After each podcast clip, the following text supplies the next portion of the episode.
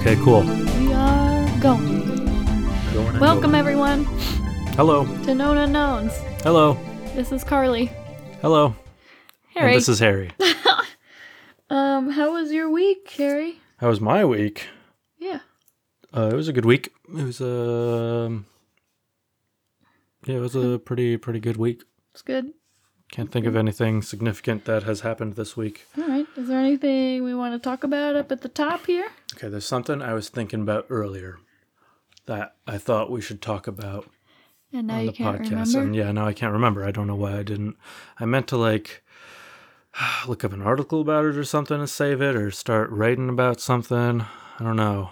The big thing today that people have been talking about online, or maybe it was more yesterday, is uh, people talking about uh, Dr. Jill Biden and uh, whether it's misleading for her to always go insist on being called doctor all the time or that she is called doctor all the time. Because she's like a Doesn't she have a? she has a doctorate, a PhD in like Yeah, uh, a lot of people want to be education. called doctor if Yeah, they I know. have a doctorate.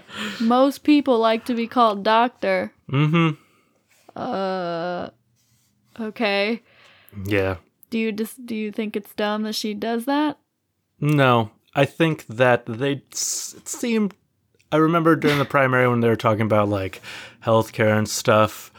It seemed like they like leaned into the doctor thing a little bit harder, um, calling her Doctor Jill Biden um, when they're talking about like healthcare. It's not her fault. Stuff. Yeah, I know it's not her fault. She wants to be called doctor because she can be. Right. I I guess I don't know if the controversy is necessarily about her calling herself doctor or like her being I don't know. I, I don't really know what the controversy is all about.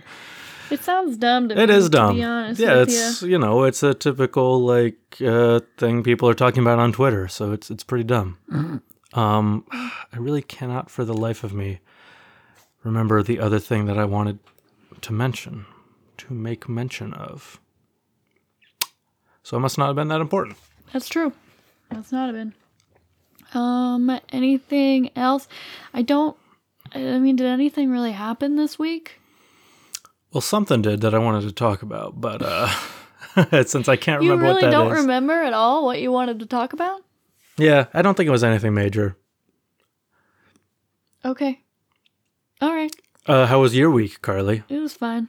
Okay, cool. Glad. I just Glad worked. I There's asked. nothing to talk about, you know. Yeah, so I, I know. figured there was something interesting in the news Yeah, there probably was. that I that we could talk about.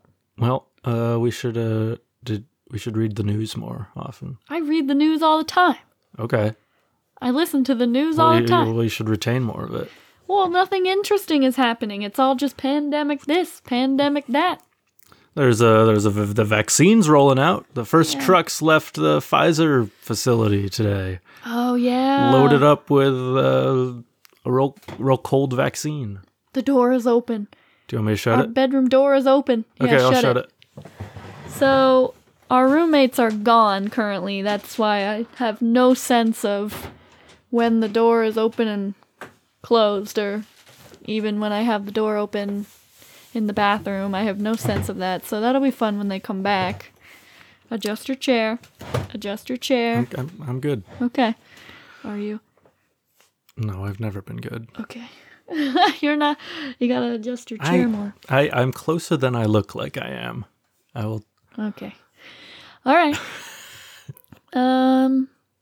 So, I don't know. I feel like this is a boring start. Uh, yeah, nothing happened other than you know vaccine stuff and. Yeah, stuff like everyone's that. turning off the podcast right now. So now we can talk about the real shit that we came here for. Yeah. What is that? Uh, to talk about uh your your the thing that you researched, Oh yeah, that's true. like the, the the point of the show, the whole the thing I that stopped painting my nails just to talk to you guys, and I just pointed at the mic too. The little me? all you little people who live in the microphone. Yeah, I stopped That's painting my nails for works, you. right? Yeah. How the we're just doing this for the little little people who live inside the microphone. Mm-hmm. Yeah. and they worship us as their king and queen. Their Aw. god, god, king, and queen. I love god, that. queen. The little bugs inside. oh, there are bugs in this. Yeah, probably. Hey, bugs. Oh my god. Well, I mean, we're five minutes in. There's nothing really to talk about. So do you want to get into it? Yeah, That's what we, they come for anyway. if we think of something later, we can we can we don't have to talk about us everything at the top. We I can have kind of a long story to this week anyway, so we might as well just get into it. let's go. Okay. So I got my sources off of Wikipedia, Nice, the best one. heavy.com. I don't know what that means. That's where And they write about uh, Yo Mama. and usatoday.com. what? Nothing. What? Because I said dot .com after that. Nope. So, you know, Harry, you, know do me? you know who my do you know who my favorite band of all time is? I mean, we know who my favorite singer is. That's Elton John. We all know that Elton John is my life, my love, my blood, everything. Your blood. Yeah, he runs through me. My heart Ew. pumps for him. Anyway, but who's my favorite band? You should know this. If you don't get this right, I'm gonna be really mad. I know this because you told me the uh, other day What I was when doing. you told me about this story. well, your would you favorite have gotten band. this? Would you have gotten this? I would not. I would have. It would have been one of my guesses. All right. What Your is it? favorite band is NSYNC. Yes. I, I might have guessed like Backstreet Boys first. No, I don't. I mean, I like Or a like- couple of the Backstreet Boys' songs, but I'm more of an NSYNC gal. I like only a couple Backstreet Boys are. I mean, I like their songs. I just only a couple of their songs really do it for me. NSYNC, every single one is a jam. It's a bop. Okay. What? All right. I'm really okay. passionate about this, okay? Okay, But I just in- found out today that the Backstreet Boys did better than NSYNC. They were more popular than NSYNC. That's what I thought. Okay, what are okay? So Backstreet Boys is "I Want It That Way," right? I want it that way. Tell me why ain't nothing but a. I'm trying to think. Tell me why ain't nothing but a mistake. This is a- Da, da, da. I don't want to cause I. No, I think that's in sync. Cause I want it that way. I think it's. I think that's in I sync. want it that way is no. I want it that way is the Backstreet Boys. you, your favorite band, Carly. Oh, no. You don't even know. You can't even. You can't even tell them apart. What What are famous NSYNC Wait, are songs? you serious right now? Yeah. Bye bye bye bye bye. Bye bye bye is NSYNC. Ba, ba, ba. Or um it's tearing up my heart when I'm with you. I don't know that one. anywhere. They also have um pop uh pop.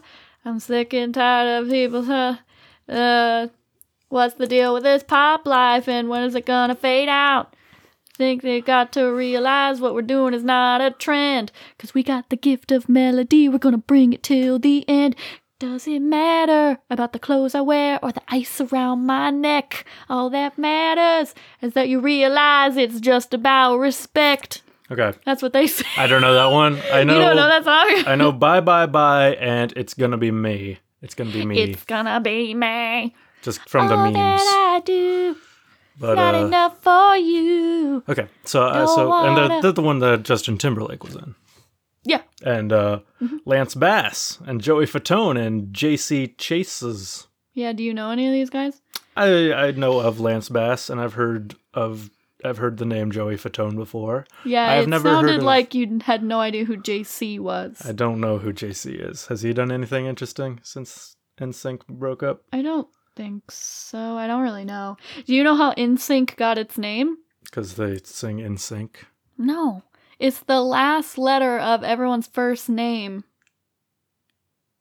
Okay. Do you see that? Do yeah, you see I it? see that. In What about Chris the Kirk? last Oh, Chris S. Kirkpatrick, right? With that's an S. So Justin N, Chris S, who ends with a Y. Joey, Joey Y. Joseph. They could have been N. Shink and Shink. Shunk. Shunk. Okay, okay, okay, okay. Sorry. and what does JC stand for? J- that's not a. That, that's cheating. You can't have initials for your first name. That's the. That's not the last letter of his first name. That's the first letter of his middle name. No, it's not. I don't know, man. Don't question it, okay? It's in sync. Whatever. Anyway. And what about Lance Bass? Anywho. the, the, there's no E in in sync. In sync. Wait a second. Wait. Wait. Wait. Wait. In sync. Sync. What? Wait a second. Wait. I'm so no. confused. I have ruined Carly's life. Oh, Okay, wait, um, Oh, Please explain. Oh wait, no, he wasn't an original wasn't. orig- member. there was a there was originally a Yes. Jason. There was a yeah, yeah, yeah. Okay, okay. Oh, he has the N in NSYNC, and he left. Well, he's one of the ends. I think Justin was probably the first N. Okay, yeah, he was obviously a- the first N, Justin. okay, okay, okay. We're gonna get into this. Are you ready? So we're talking about We're talking about the Backstreet Boys. okay, we're talking about '90s boy bands. I had like a Backstreet Boys uh, action figure that I got from uh, Burger King. Burger King Burger uh, kids meal. Burger King had Backstreet Boys. Uh, yeah, they did. Okay, wait. See, Hey, this is why we just needed to jump right into it because obviously we learn a lot. Yeah, I had the uh, I had the oh my god, guy. I want the little Funko Pops of the NSYNC. Yeah, I had the uh, Harry, Harry, will you get me the Funko Pops of NSYNC? I had this Oh guy. my I had the red guy. no. Oh, I think that was the only one I ever got. Yeah, pretty sure. oh, that's funny. Oh, I love that. Okay. Is anyone from the Backstreet Boys famous now? No. No. They like reunited not Oh, too yeah, I long ago because I assume none of them are doing anything. But Yeah, They're old as heck. none of them. Yeah, none of them sound familiar to me. None of their names. Nick Carter. I think the only reason McLean. NSYNC is just more popular now is because of Justin Timberlake. Yeah. And Kevin that's Richardson, Brian Littrell. Yeah. yeah. Okay, anyway, Okay, sorry. it has something to do with 90s boy bands. Very much very much Backstreet Boys and NSYNC heavy, but we are talking about the man Lou Pearlman. Do you know Lou Pearlman? nope. Well, he made NSYNC and Backstreet Boys. Okay. He's, is their dad? No, no, no. Ew, stop. Okay, so Lou Pearlman was born and raised in Flushing, New York, the only child of Jewish parents, Hy Pearlman, who ran a dry cleaning business, and Reenie Pearlman, a school lunchroom aide. He was a first cousin of the musician Art Garfunkel. Oh, Yeah, that's interesting. That's cool. Pearlman's home at Mitchell Gardens Apartments was located across from Flushing Airport, where he and childhood friend Alan Gross uh, would watch blimps take off and land. That's cool. this has something, uh, this ties back later. well, I According to it's his autobiography, Bands, Brands, and Billions, it was during this period that he used his position on his school newspaper to earn credentials and get his first ride in a blimp.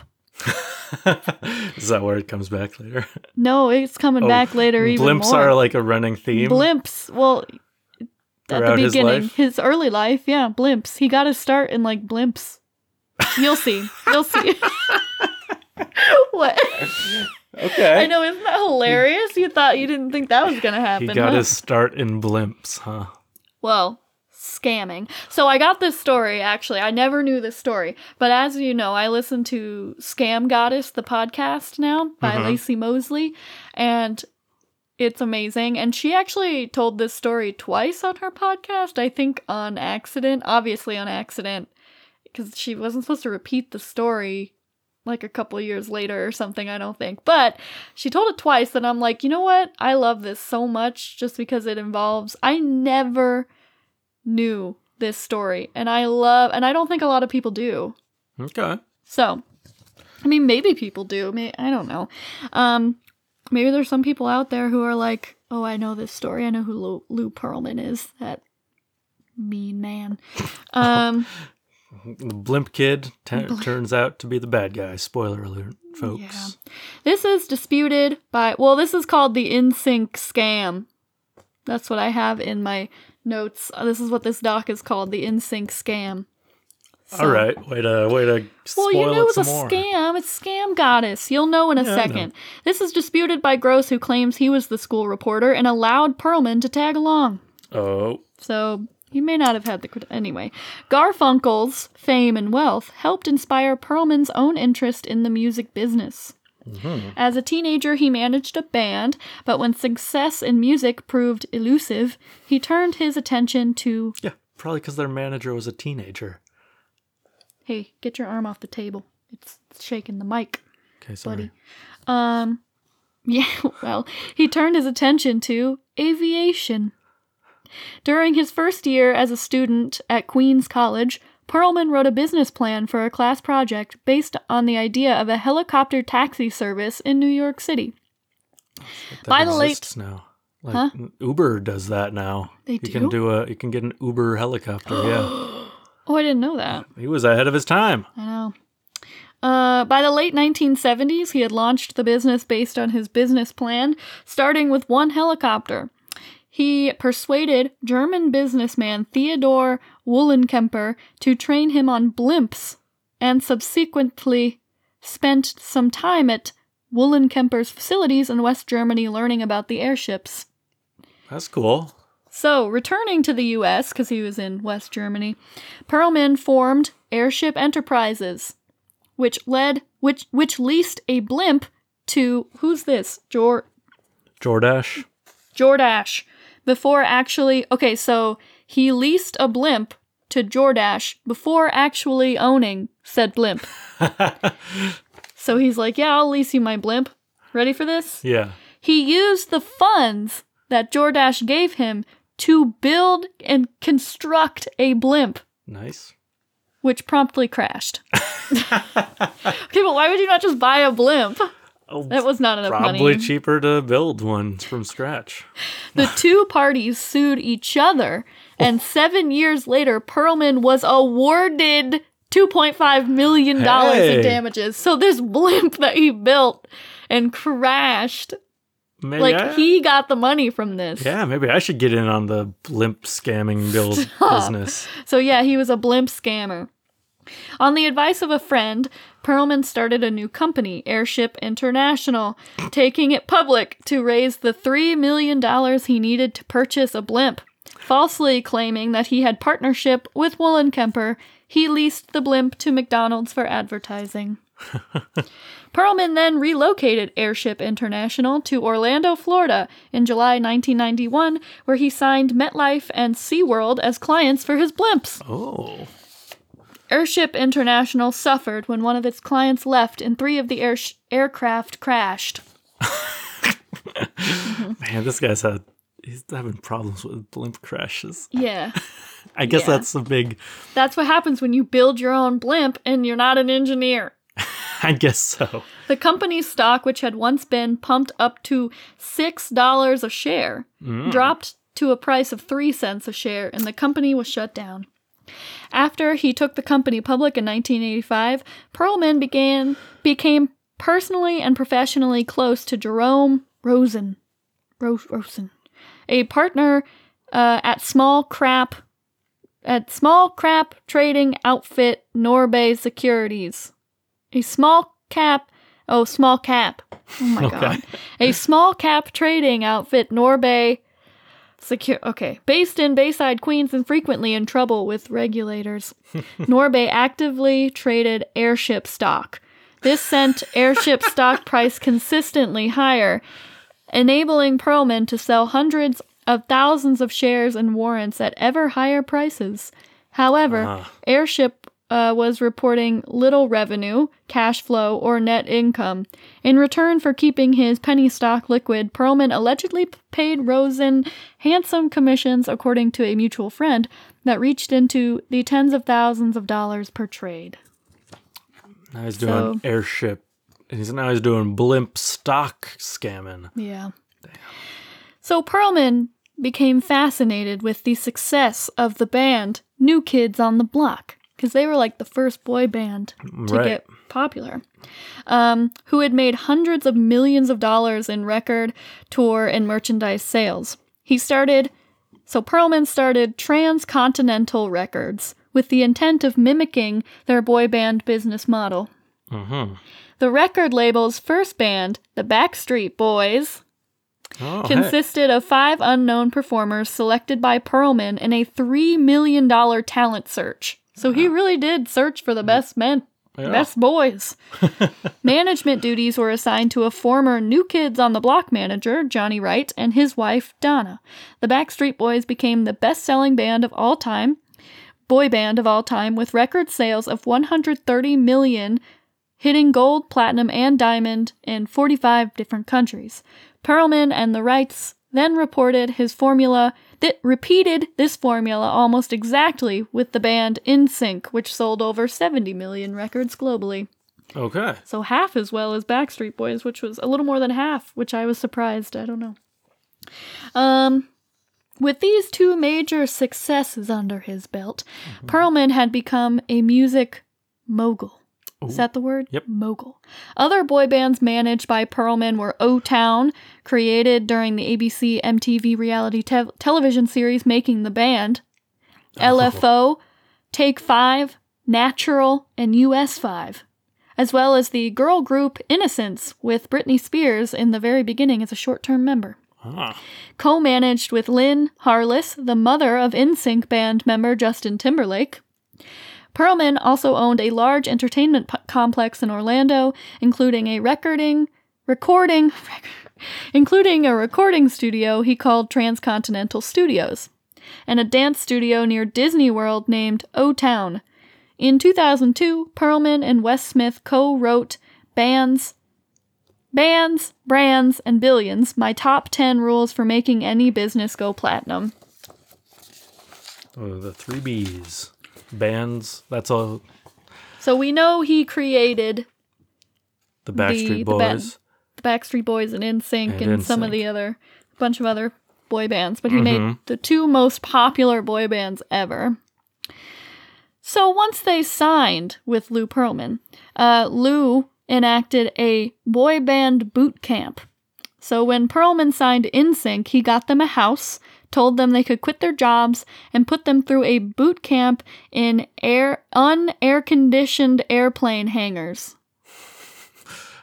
So just a big hot room, huh?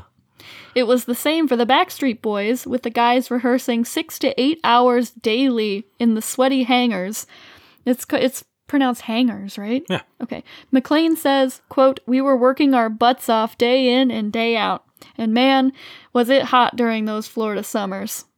I bet it was. Uh, Chris Kirkpatrick, I think he's a Backstreet Boy He was a back. says, I'm surprised none of us got heat stroke.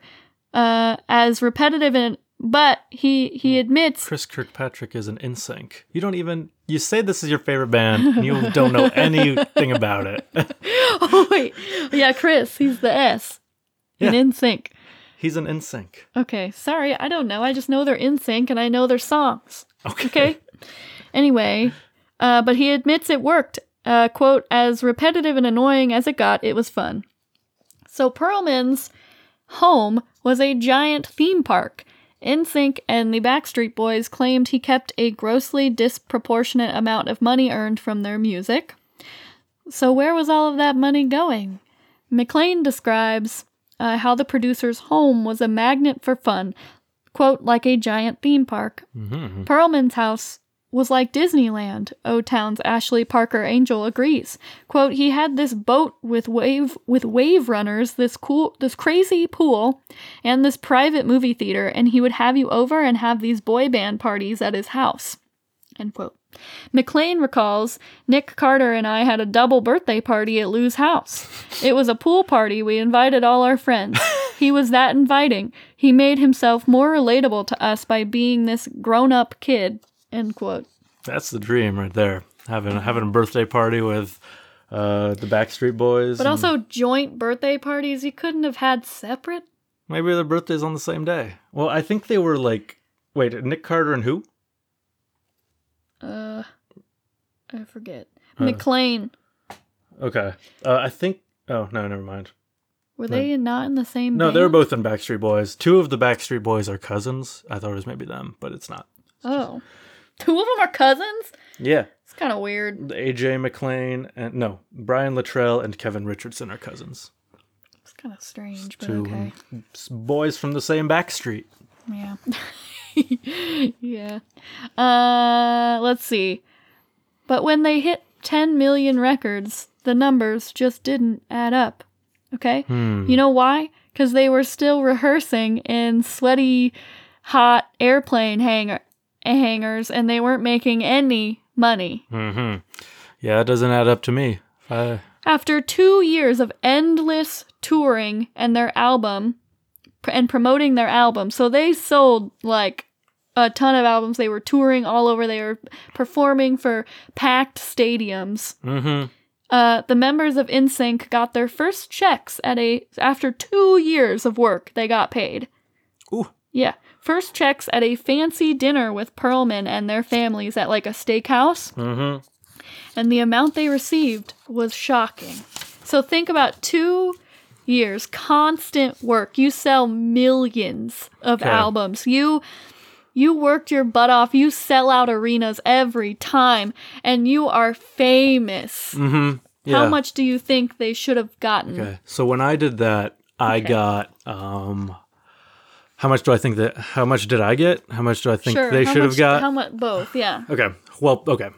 So I got around like I, I don't want to be too specific, but it was in the like in the eight digits. Okay. Uh, And they, I think Okay. they probably would have got, you know, they Not based on Pearlman, based on the actual work. If they had a real manager, Right. If they had a real manager selling like 10 million albums, going on tour and stuff, Mm-hmm. Like a like a like a million dollars, at least, right? you, I would I would think Yeah. So they didn't get that. did I'm they? quoting Bass here or Bass, Lance Bass. Lance Bass.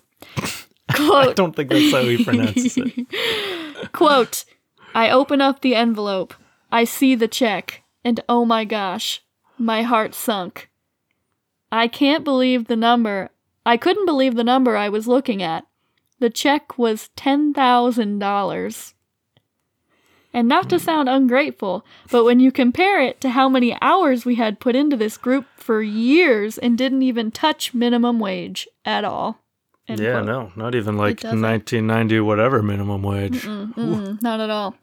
McLean says the Backstreet Boys, uh, who were selling out stadiums and arenas at the time, noticed that they were being stiffed too, recalling, quote, some of the guys couldn't pay for their car payment or couldn't pay for their apartment, end quote. You are a faint, like, famous. You should be making millions. That is so sad. They put in so much work. Isn't that really sad? I did not know anything about this. That, like, that yeah, their manager was like scamming them out of. So he was like, so obviously they were at dinner together. So they're like, dude, ten that like what up with that? And then he said that he had to buy millions of their albums in order to make them the top of the charts that people weren't actually listening to them he it was all him who made them famous who like Mhm. bought all their albums. That's where the money was going. Mm. Yeah, Mm. not true. Um, so they found out uh their contracts were actually um webs of robbery. Makes sense. After years of being treated royally, the pop stars learned they had been picking up the bills the entire time against their future profits. A bass, bass, whatever. Is it bass? It's, I think it's Bass. Bass says Lou was making it seem like we were in so much debt that it would be a long time before we saw some real money. Um, then Chasez brought NSYNC's contract to his lawyer uncle, who identified webs of robbery. Kirkpatrick says, for example, Pearlman in the contract identified himself as a band member, allowing him to reap a sixth of the band's profits as well. So not only was he like stealing all their money, but he was also like, even in the contract, he was getting a sixth of the profits anyway, because he, he was technically a band member. Man. Yeah. Um, though Justin Timberlake doesn't appear in the documentary The Boy Band Con, his mom, Lynn Harless, talks about the moment she realized her son was being robbed by Pearlman. Quote, Every parent is protective protective of their child. Like everybody else, I just wanted to kill him. Mm. I think that's good. I was like, that's funny. Yeah. So in 2000, so this sucks. Like that sucks, right? That does suck. Was was so did she like stay in business with him on the like entertainment complex? I don't know. Okay. This is a long story. I didn't get into that. Okay. So in 2006, investigators discovered Pearlman had perpetrated a long running Ponzi scheme Mm. that defrauded investors out of more than $300 million. Oof. He, I think he runs technically the longest, like the longest running Ponzi scheme ever. Congrats. I think over 20 years. Ponzi Wow. scheme. And do you know what a Ponzi scheme is? Yeah, but you can explain it if you want. Do you not know what a Ponzi scheme is? No, I do know what a Ponzi scheme Ponzi is. Ponzi scheme, if I'm c- correct me if I'm wrong. Yeah. A Ponzi scheme is like you ask someone for money as an investment in Mm-hmm. Yeah. this thing that doesn't usually exist. Mhm. Um, and then you get someone else to give you money. Like you keep asking people for money. Mm-hmm. And so you have all this money from like five investors, okay? And then the first investor is like, hey, where's that, all that uh, profit you promised me? So then he uses that money that he got from the five investors, or like some of it, to give him, to pay him back. But then he has to keep getting more and more investors so then he can pay back the previous investors stuff like that because it's not a real business so he's not actually making any money the way he's making money is getting people to invest in his fake business Mhm. is that right That's right. okay so the only way it lasts is if people keep You just gotta money. keep. Yeah, gotta keep the snowball snowballing. Mm-hmm. so for more than 20 years pearlman had enticed individuals and banks to invest in transcontinental airlines travel services and transcontinental airlines inc both both of which existed only on paper they were not real It wasn't. It, he he wasn't flying people around in blimps across the country. Pearlman used falsified Federal Deposit Insurance Corporation, uh, AIG, and Lloyd's of London documents to win investors' confidence in his program titled Employee Investment Savings Account. And he used fake financial statements created by the fictitious accounting firm Cohen and Siegel to secure bank loans.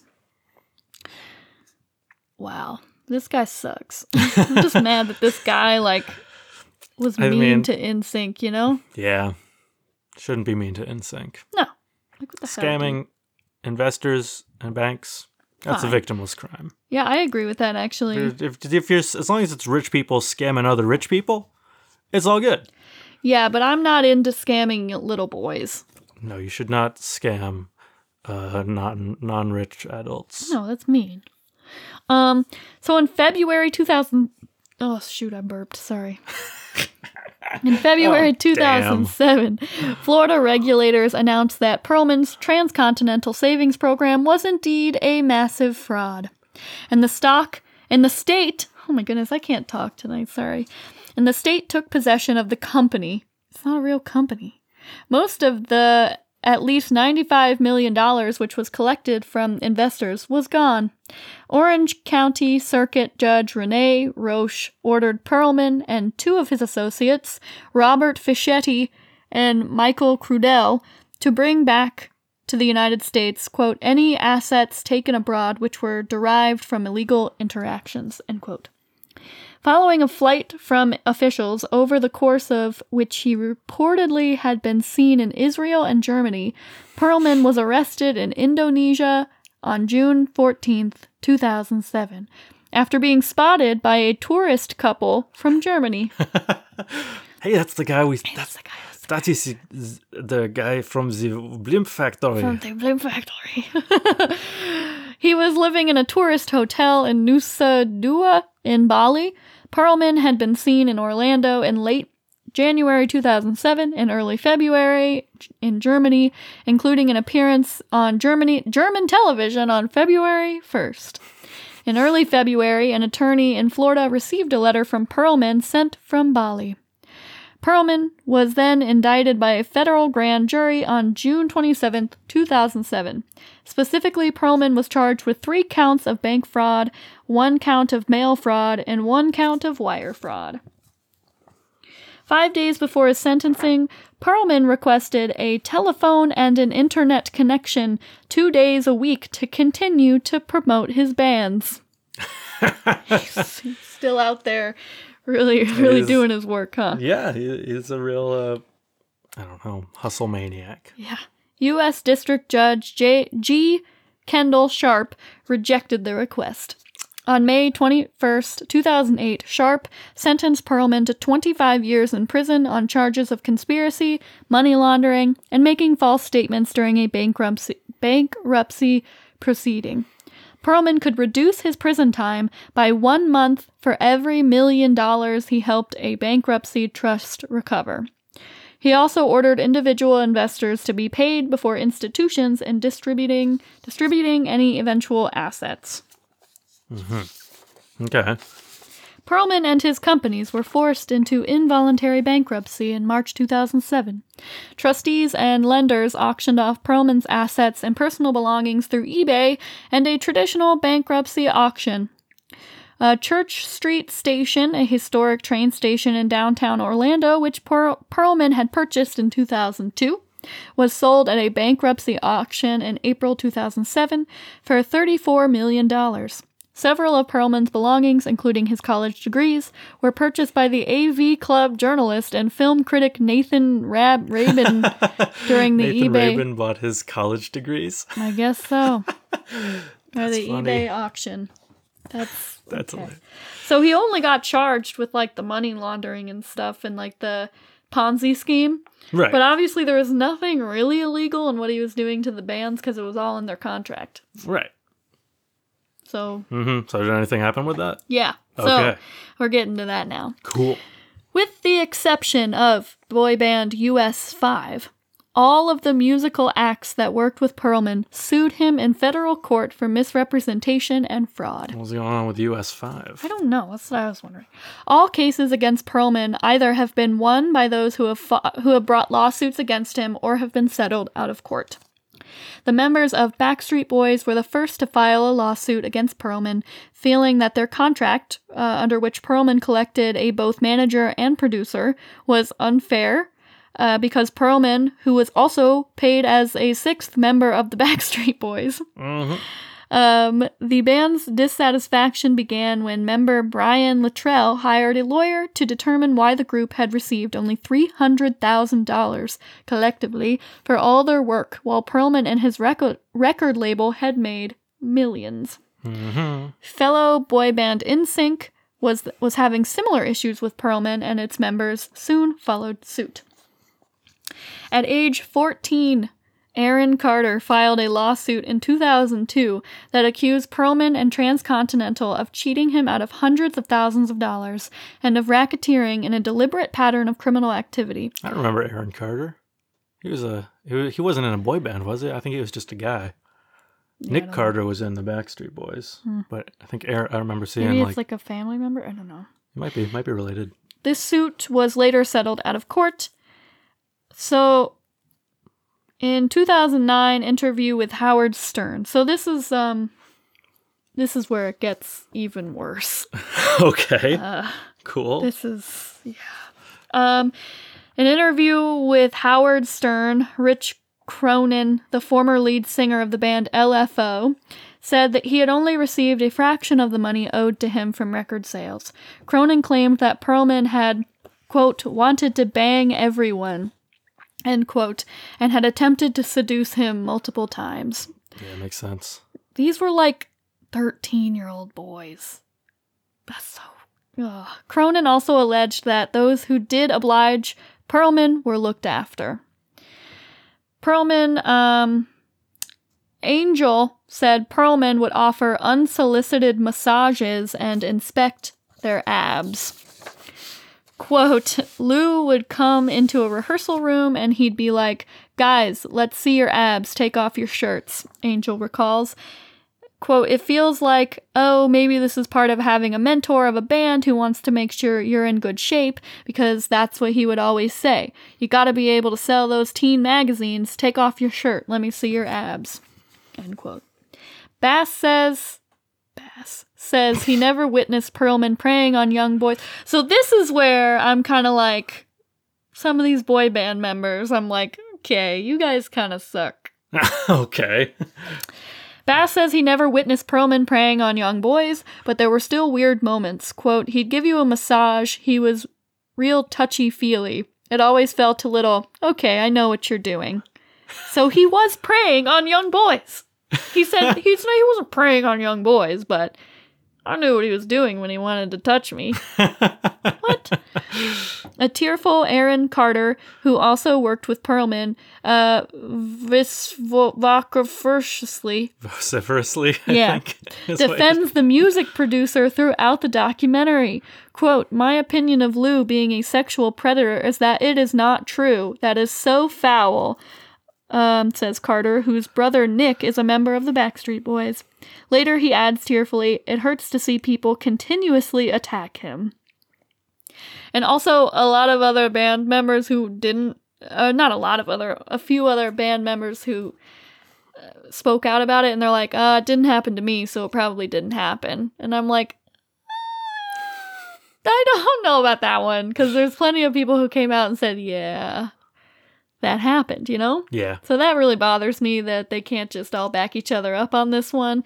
But we'll get, yeah, okay. So in 2008, Pearlman began his prison sentence with a projected projected release date of March 24th, 2029. However, he suffered a stroke in 2010 while incarcerated. He was diagnosed with an infection of the interline of the heart valve. Pearlman had surgery to replace a heart valve a few weeks before his death. The prison took him to a hospital where he was scheduled for another surgery. Pearlman ultimately died while still in custody at the Federal Correctional Institution in Miami, Florida, on August 19, 2016, from cardiac arrest. He was buried 10 days later on August 29, 2016, in the family burial area. He was 62 years old. So, Lou Pearlman's death in federal prison left lawsuits filed by NSYNC and other boy bands um, he managed unresolved and left many of his victims with unpaid restitution. Members of Lou Pearlman's boy bands expressed conflicting emotions uh, when he died. Um, so, yeah, this is when you kind of like, of course, they're going to defend the guy. Like, he didn't uh, sexually abuse us hmm because it's Stockholm syndrome. Is that how you say that? Stockholm syndrome? Yeah. And they're talking about it like right after he died a lot. So, Yeah, and like obviously they're gonna li- like you love the yeah. So it's like very obviously traumatic, and then you're like probably don't even know half of the trauma you went through, you know. hmm So uh, members of wait, okay, okay, okay. When he died, Lance Bass and Chris Kirkpatrick. Kirk, Kirkpatrick, uh, former members of NSYNC, told ABC 2020 that they experienced a slew of conflicting emotions when Lou Pearlman died. Bass said on 2020 he credits Pearlman for his career despite the fraud that funded it. I mean, it's true. Like, yeah. it would be hard because it's like the guy gave me my career that Yeah. I now make millions off of. I am famous because of this man, even though he was a piece of shit, you know? Yeah. Hmm Quote, he helped me start my career. He funded it. I don't know where I'd be without him, so you have to give him that credit. That's You don't have to. I know, but like obviously I mean, Oh, a lot of them thought he was a great guy. Like, he and then they found out he was scamming them. And then it was kind of a shock when they all found out he was running this Ponzi scheme. And then they found out he was like scamming them. Like, it was all kind of a huge bus hit them Mhm. all like all of a sudden because they were like, this guy is great. Like, he's like my cool Yeah, uncle, you know? right. Um, many, many of the band members sent out social media posts after learning of Pearlman's death, which reflected their conflicting emotions. Um, Bass wrote, He might not have been a stand up businessman, but I wouldn't be doing what I love today without his influence. And Justin Timberlake on Twitter says, I hope he found some peace. God bless and R.I.P. Lou Pearlman. Which I'm like, eh, okay. okay. I don't know. I was like, mm, God bless and rest in peace. I don't. Go to Well, hell, Lou he's saying- Pearlman. I mean, the I hope he found some peace isn't exactly like a, a, a that's not something you say about someone you you'd like have a I super high opinion of. I also can't judge them. I didn't go through the trauma and I Yeah. didn't grow an attachment to my abuser and then just have it all crumble and then he dies. You Yeah. know? Like, I. It's I don't be a know weird what situation. that has to be a really weird situation. Yeah, like if you, yeah. So I that's yeah, that would be hard. Kirkpatrick Mm-hmm. wrote on Twitter a day after Pearlman's death, mixed emotions right now, but R.I.P. Lou Pearlman. Uh, Bass said, I was so confused on exactly how to feel. I'm like, how could you die right now when we don't have this closure? Yeah. So, what I like about this story is it wraps up in a nice, neat little bow because. Sorry, I'm putting my papers down. You're Um, going off the because, cuff here. Yeah, I am going off the cuff. Because, you know, NSYNC's, I did not know this and I love it. I love it. You know, NSYNC's like best selling album, like right after they dropped Lou Pearlman, they made No Strings Attached. The album that everyone knows where they're like the puppets, the like puppets. Okay. You know what I'm talking about? The do you know what I'm talking about? I think so. The album with Bye Bye Bye. Bye Bye Bye Bye Bye. You know that one? Yep. That song was written about Lou Pearlman. And No Strings Attached was inspired by the shitty Lou Pearlman. They wrote it because of him. Bye Bye Bye was a song about saying see ya to Lou Pearlman. Mm-hmm. I always thought it was about a girl. Ba, ba, ba. But if you listen to the lyrics, I'm like, oh, yeah, that adds up. Now that you know the story, go listen to Bye Bye Bye and the, some other songs on the No Strings Attached album, and you'll realize it was. And then that album like sold the best. Everyone knows that album. That has like the best songs on it. You know that album cover. They're all like on the cover, like the little puppets with the strings, you know, and they're all like, like Okay, doing this thing, yeah. you know. And then, uh, yeah, and then they all, yeah. So bye bye bye was about saying goodbye to Lou Pearlman. Isn't that cool? Mm-hmm. I like that, and I I thought it, I thought it was really cool. Yeah, I'm like, their like best selling song and best selling album was when they got out of their abusive relationship with Lou Pearlman. Interesting. I thought that was nice. I That was like, nice. oh, that's good. Good That's for really them. good. Good for them. Yeah, and then a lot of them, I mean, Backstreet Boys and NSYNC ended up real famous, so I feel really bad for them, but like I'm happy that they're successful now. Yeah, good for them. Yeah, good for them. So that's my story. Okay, cool. Sorry that was really long, but I really liked all right, it. it Did you like the story? Yeah, I did. Okay, tell me yours now. You're yours asking now. me, right? Okay. Yeah. So I'm gonna Yes, talk about um uh well so um when when you're looking for when you're when you're not sure what to do for a, a topic on your podcast this week, you will uh, sometimes just type uh, random phrases into Google and see what comes up. Okay, I've never Um, done that.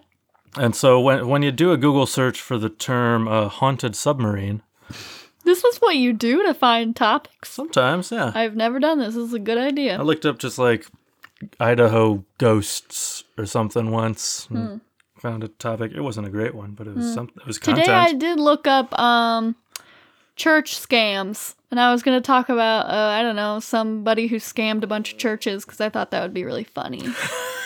what? Apparently the Mormons funny. get scammed a lot. they seem easy to scam. They yeah, they get scammed a lot. Anyway, continue. So anyway, when you do a Google search for the term haunted submarine, the first re- result you get Haunted submarine. Haunted submarine. Na, na. There's a lot of singing in this episode today by me.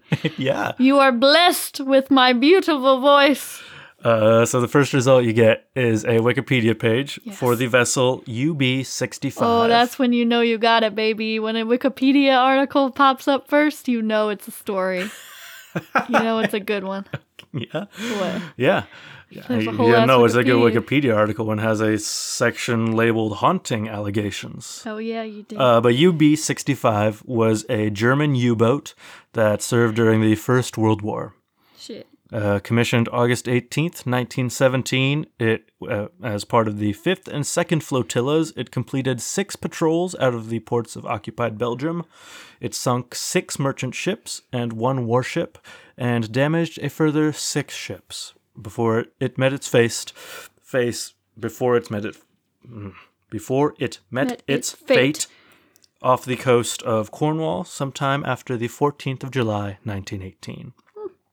All 37 members of the crew sank with her, none survived. Uh oh, that's sad. But I'm not talking about a haunted submarine wreck. I'm talking about a haunted submarine. Yeah, I want to know about the haunted So while it was afloat, UB 65 was plagued by misfortune that was either caused by or the cause of at least one haunting. So uh, things started out, out bad for old UB, um, and it only got worse. Uh, so during construction, five workers were killed before she even made it into the water. Uh, one was one was killed when a heavy steel girder slipped from a crane, and another was also injured in that accident and died days later in the hospital. Um, poisonous diesel fumes in the engine room claimed three more lives while in construction. Um, and then while she was out on her first trial run at sea, a sailor was sent out to inspect the hatches, um, and he was swept overboard and never seen again. So this is just not good news, and I don't think they should have ever put I this out like there. A submarine is just asking for trouble. Yeah, I In any that. in any case, You're right. we people were not meant to go that deep. No. boats go on the water they don't go under it and i'm gonna that's that's that's the t That's the T. uh, bu- bu- bu- bu- bu- some sources though claim that rather than, be- than being swept overboard that sailor leapt seemingly for no good reason Oh no. Uh, her first test dive was also dis- disastrous. Uh, she descended to a depth of 30 feet, at which point she was supposed to level off, but a ballast tank ruptured, and instead she plummeted to the seafloor, where she was stuck for 12 hours. Why would they ever take this thing out? This sounds horrible. As a- you're you're in a war. You gotta have you gotta have submarines. Shitty equipment. Well, you know, you're you're not gonna sink all these resources into a submarine that doesn't work well and then just scrap it. You're gonna try to I fix am. it. You're gonna try to make it work. Okay. Um, so she was stuck at the bottom of the ocean for 12 hours. Uh, during this time, water began leaking in and eventually made it to the batteries. By the time they finally managed to surface, the entire crew was violently ill from the toxic fumes. Oh my gosh. Um, so much so that two more men died in the hospital. According to some, around this time is when the f- crew began to believe the sub to be cursed. Because it is. In 1917, when readying for her first patrol, torpedoes were being loaded when a warhead exploded, uh, killing the second officer and eight other seamen, and injuring nine others. this is not good. I would not get on this boat. No, I wouldn't either. After this is when the ghost sightings started. There's ghost sightings on the yeah. submarine? Oh, yeah. You know, I picture submarines like those tiny little round yellow machines that only like one person can fit in. Yeah, this is a big submarine with a crew of like uh, 34 people, 37. Okay. It's a big submarine, a Yeah. big long one. Yeah, now I'm picturing it. Mm, big long gray one. Um, so, as she was under tow back to dry dock for repair, a hysterical sailor reported that he had seen the ghost of the second officer, the one who had been killed in the torpedo explosion, Oh no. his arms folded, standing on the prow. Um, another time, once went on patrol in the English Channel before she dove beneath the waves. The starboard lookout in the conning tower, which is the the conning tower, is the big. So you know how a submarine is like a big long like tube, you know, like it's a big long. Oh, thing. yeah, yeah, yeah. The conning tower is the big like thing that comes up in the middle Oh, of that. comes up the in the middle. knob. Yeah, the knob. Yeah, I didn't know that. I had to look up what a conning tower was. Yeah, I mean, I didn't know that, but I, I know what I can picture it. Yeah. Mhm, yeah. Uh, he saw a figure standing on the deck below him, but all the hatches were battened down. Oh no. The figure slowly turned around, and the lookout recognized him as the boat's former second officer. Crazy. His terrified shouts brought others to the conning tower, where they too witnessed the apparition. my gosh. One night, the duty officer was found sobbing on the bridge, saying that he had seen the ghostly figure of the second officer standing, arms folded, on the prow. This is wild. Yeah. A torpedo man by the name of Eberhard went berserk one night, ranting about being pursued by a ghost. He was given a shot of morphine, but still eventually made his way above deck, where he promptly jumped overboard and was never seen again. Gosh. There were more deaths, uh, maybe some of them more attributable to warfare than the curse. Uh, one was uh, Herr Lohmann, uh, the UB 65's coxswain. Uh, I don't know what that is, um, but uh, the submarine came under attack from depth charges, and he was thrown to the deck, cracking three ribs. He died from internal injuries a week later. Oh, That's a more normal submarine yeah, death. that is more normal. Um, in February of 1918, uh, UB uh, returned from patrolling the Dover Straits and docked in Bruges, Bel- Belgium, uh, just as a British bombing raid began. The ship's captain, Oberlieutenant uh, Karl Honig, uh, was decapitated by a piece of shrapnel as he stepped down the gangplank, um, and his body was propelled back onto the deck. He was, his corpse stayed there for some time under a canvas shroud.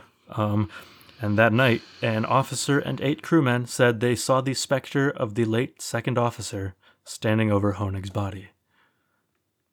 Man, this is haunted. Mm-hmm. Haunted as haunted as heck. Haunted as hell. When the boat was in port for repairs, a seaman, a seaman, I don't know why I made it plural there, uh, rushed into the wardroom to report that he had seen the ghost of the f- second officer come aboard. Those who went to investigate found another panicked seaman who said he had seen the second officer float up the gangplank toward the bow where he stood for several seconds before vanishing. Oh no. They got Do you think these guys just aren't going crazy because they're in the just going s- submarine? submarine craziness. Yeah. Could be. Could very well be. Apparently, these stories of hauntings got so preval- prevalent that the sub was taken out of commission for some time, and the German Navy sent a commodore to investigate and put a stop to the stories. But he became convinced that the ship was haunted as well and brought in Reverend Franz Weber, a German naval Lutheran minister, to perform an exorcism of the U boat. Oh My gosh. Um, it was haunted then. I believe it. Yeah. TBH. Yeah. By by midsummer of 1918, the war was going badly, and you know Germany couldn't afford to keep a perfectly good submarine in port just because Yeah. it was haunted and cursed and kept killing people and making them go insane. So UB-65 was sent back out on patrol. No, it was bad. That was a bad idea. In July of 1918, off the coast of Ireland, the American submarine L2 spotted UB-65, seemingly abandoned and adrift. oh no, did they all die? As L2 turned to line up a torpedo shot at the enemy ship, uh, they saw standing on the deck the ghostly apparition of a man standing with his arms crossed. oh my gosh. Suddenly and seemingly without cause, the U boat exploded before their eyes and sank. No.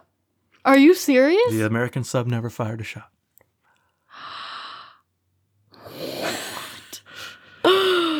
This is wild. Yeah. Um. So anyway, What? the the thing about UB65 is Yeah, what was the thing? there there's so there's no recorded evidence that any of these hauntings were ever that anyone actually ever reported these Yeah, why would they? or that anyone on the ship ever necessarily believed it to be haunted. Um, records only show UB-65 as ever having had one captain, uh, Cap Lieutenant uh, Martin Schell, and make no mention of the Captain Honig, who was decapitated. Um, Well, yeah, they want to keep that on the DL. there's no record of an exorcism taking place. Yeah, they don't want to record that. or of a naval reverend Franz Weber having anything to do with the ship, Yeah, they don't. or of any of the other getting out. names I mentioned being related to it. Yeah, Um, they wiped it out, Harry. I mean, pretty much the accidents that happened, like those are like pretty much legit. Like in the, like you know the the torpedo exploding early on and killing a bunch of people, and the like deaths in the manufacture of it, but none of the like haunting things were ever like okay. Why would but you anyway, record? Okay. yeah anyway um so uh, embellishments have occurred over the years, but all of the haunting stories about UB65 can be traced back to one man, uh, Hector Ch- Hec- Hector Charles Bywater, who made mention of them in his book Their Secret Purposes, published in 1932. Oh no. So uh, Bywater is a really interesting guy. Okay, So why? he he was born in London in 1884, and his family emigrated to the U.S. in 1901. At the age of 19, he started writing naval articles for the New York Herald newspaper, um, and then the paper eventually sent him back to London as a foreign correspondent for them. and then uh, at the outset of the World War One, um, he became a, a spy for the British. Uh, He was he was a, apparently naturally gifted with languages, and so he could pass as a native German speaker. Dang. Yeah.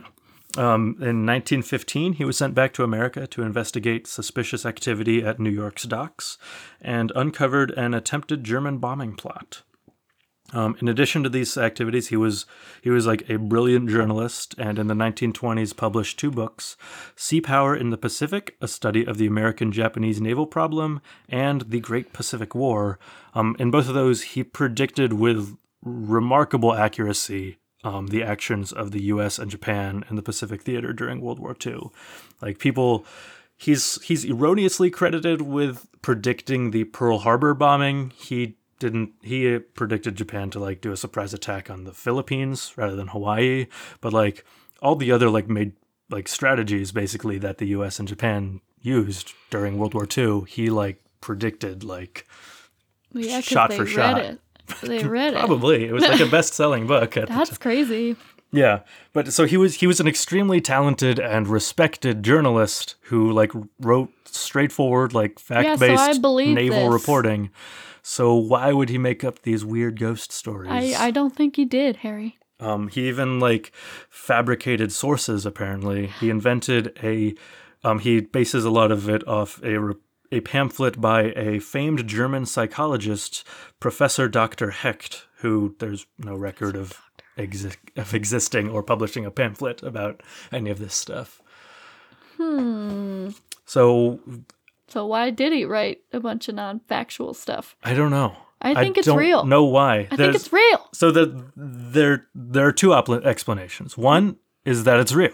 I think it's real. And the other possibility, the only other explanation I saw of like what this was about is that it was an attempt at like uh like mm, disinformation in order to like hurt the enemy's morale like in the lead up to World War 1 or something or but it was I mean 1932 was like pretty it was like before the war started in World War 2 It was it was well after World War One. I. I don't understand it at all. Um, yeah. There is a uh, a little bit of a, uh an epilogue I would like to share. Um, he Okay. he died in uh, 1940 in London Hmm. um, before before uh, the U.S. and Japan uh, he, before he got to see his predictions come true. in the- Oh, really? That's crazy. yeah, because uh, the bombing of Pearl Harbor Yeah, was yeah, yeah. 1941. Yeah. Um.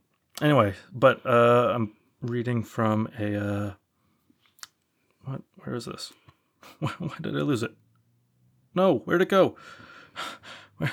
No, oh no. I You lost, the it, thing I was going to read. Okay. No, come back. he really doesn't know where this is at. I th- this I, I thought it was at the bottom of this article, but it is longer than I thought. I guess. Oh no. Wait, can you really not find it? Do you know There it is. Okay. with? Okay. Good. We found it, everyone. No worries. Anyway, on July 10th, 1968, almost 50 years to the day, give or take three days, depending on which report of UB65's death is accurate, a man from Baltimore called Sven Morgens Larsen and his wife June were enjoying a cruise on their yacht Grey Seal off the Irish coast close to Cape Clear. In the late afternoon, they were approaching Fastnet Rock, um, where it was believed that the uh, U, U, UB-65 sank. Um, at 6:30 p.m., they heard a muffled explosion. The sea, a few hundred feet from them, churned, and up popped a submarine's conning tower. As the rest of the craft emerged from the foam, they saw the number 65 on her side, and a, stationy, and a stationary figure standing on her prow. The whole apparition, submarine, figure, everything, then dissolved and was gone. Apparently, Morgan's Larson knew nothing of the legend until he'd returned to Baltimore, where he looked up the story in the archives at Johns Hopkins University. Huh. What? Now, that's where they believed the UB 65 sank. Off the coast of Ireland, it as I, I mentioned at the beginning of this, that it actually sank. Uh, the actual wreck of it is off the coast of Cornwall, um, Mm. closer to England. Um, or very close to England. Hmm. So it's so uh, you know there you you can make of that what you will, Okay. but it's uh, still still interesting that uh, I don't know something happened. Yeah. Huh. That was cool. So that's a UB65. Neat. Neato. Alright. I liked it. Good. Yeah, I thought it was good. I like haunted stuff. I know you do. I thought you'd like it. Are you looking for your phone right Yeah, now so you know what to say at the end? Damn, I don't even know where it is. Yeah, where is it? Probably under all the stuff on the bed. Yeah, probably. Probably all on the stuff. Okay, well, that's all I have. Yeah. Me, me too. We don't usually end the podcast with anything anyway. Any Yeah, talk. We usually just end it. Yep. Okay. Well, Uh, I've been Harry, I'm still Carly. and this has been. Known unknowns. Uh, here's looking at you, kid. Because it's weird out there. Bye. Bye. Oh, here's looking at you, new kid on the new kids on the block. Because it's weird out there. Bye. Bye.